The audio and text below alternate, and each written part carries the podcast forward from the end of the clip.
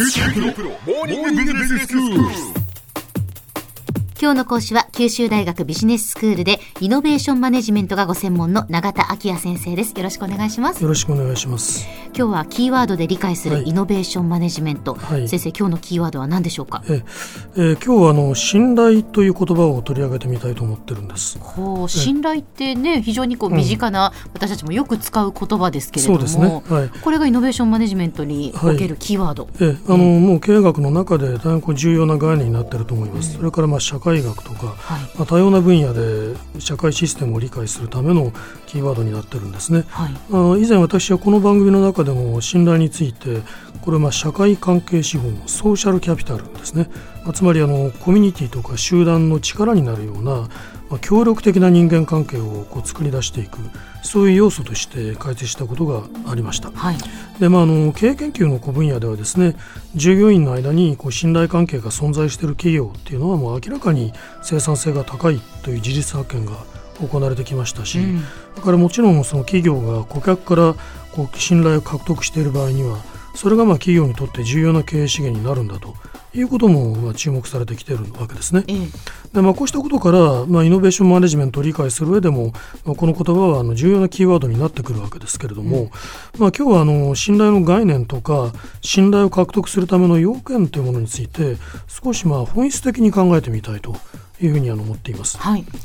まあ、実はあの今回この話を用意するにあたってですね私は以前あの自分が作成した信頼に関する文章を自分のこうパソコン上でキーワード検索してみたんですね、ええ、そうしますと、まあ、驚いたことにこうゴミ箱に捨てていたこう膨大なこうスパンメールが検出されたわけです、まあ、そこにまあつまり信頼という言葉語が含まれているわけですね。なるほど。非常につまりあのそういう怪しげなあの広報文書の中で人をまあ安心させるためのこうジャックと言いましょうかね、ええ、そういうものとしての用いられていることが多いんだと。いうことを物語っていると思うわけです。スパムメールにはそれだけ信頼という言葉が出てくるってことですね。うん、そういうことのようです。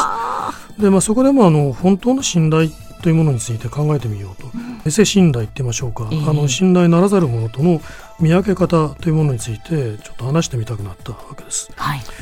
信頼という言葉について先ほどもいろいろな分野でえ取り上げられているということを申しました、まあ、経済学経営学社会学政治学心理学、まあ、いろんなの分野であのこの定義があの試みられてるんですね、うん、まあ、例えばあの私自身はあのニクラス・ルーマンという社会学者が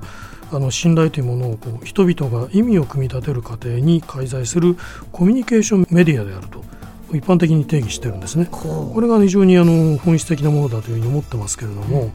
まあ、比較的多くの定義っていうのはこう他者の行動に対する期待というまあ、要素を含んでいるように思います。まあ、例えばあのフランシス・福山という政治学者がいて、まあ、この人はあのコミュニティの成員たちが共有する規範に基づいて規則を守り誠実に、まあ、かつ、えー、協力的に振る舞うことについてコミュニティ内部に生じる期待とこう定義しているわけですね。でまたあの心理学者の山岸俊夫先生という人は社会的不確実性が存在している状況の中で、えー、まあ相手の行動傾向についての知識に基づくその相手の意図に対する期待のことなんだと、まあ、そう定義してるんですね。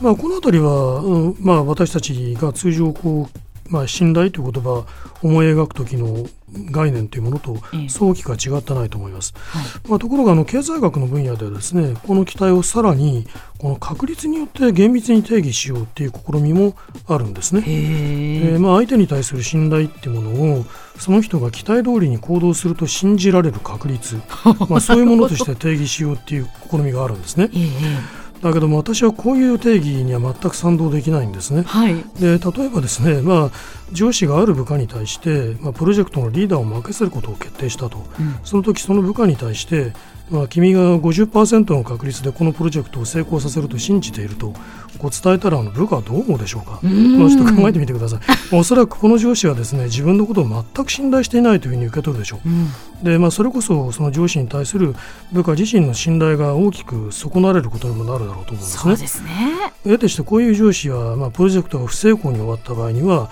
まあ、自分はせいぜい50%程度しかリーダーを信任していなかったんだと主張して、まあ、プロジェクトのリーダーを選んだことに対する責任逃れに走るのがオチだろうと思いますね。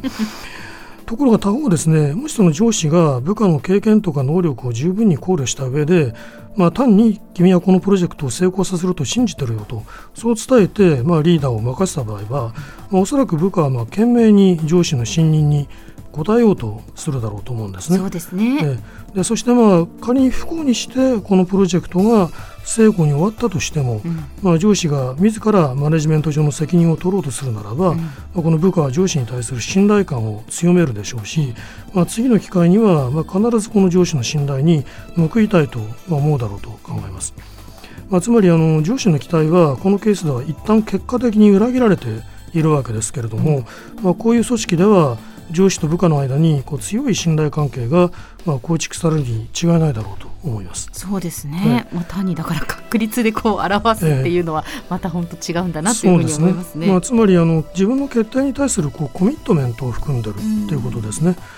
で、まあ、ロバート・ソロモンとフェルナンド・フローレスという2人の、えー、コンサルタントが書いた「信頼の研究」っていう本があるんですけれども、えー、とてもいい本で、はい、まあ、彼らはその中でですね、まあ、信頼が単にリスクそれからまあ有利さの確率の計算である限りはそれは本物の信頼オーセンティック・トラストですね。まあ、本物の信頼と呼べるものではないんだとこう述べてるんですね。うん、でまあ、この本物の信頼に基づいて決定を行う人というのはまさにその決定にコミットメントするということになるわけですね。うんでそもそもまあ50%の確率で信頼するなんていう言い方はですね、まあ、半分死んでいるっていうのと同じくらい無意味な表現だと思います。うん、でまたあの信頼という言葉を安心させるための低くぐらいに考えている企業ほどとかくまあ100%の信頼なんていう確率を持ち出したがるものではないかと思いますね。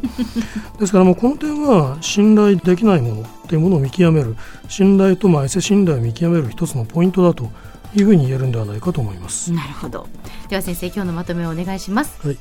えー、まあ信頼というキーワードについてお話をしてきました。まあ信頼というものは確率で計算することはできないと思います。で本物の信頼に基づく意思決定というのはその決定に対する責任とかコミットメントを含むものであって。まあ、そういう決定は結果的に裏切られても新たな信頼関係を構築するもとになるのだということを話してまいりました。今日の講師は九州大学ビジネススクールでイノベーションマネジメントがご専門の永田昭也先生でした。どうもありがとうございました。ありがとうございました。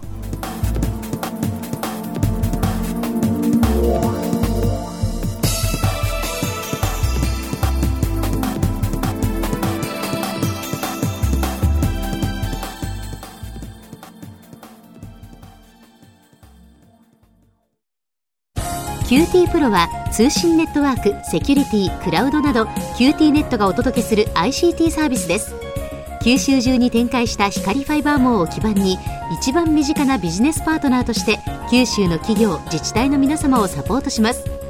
詳しくは QT プロで検索を。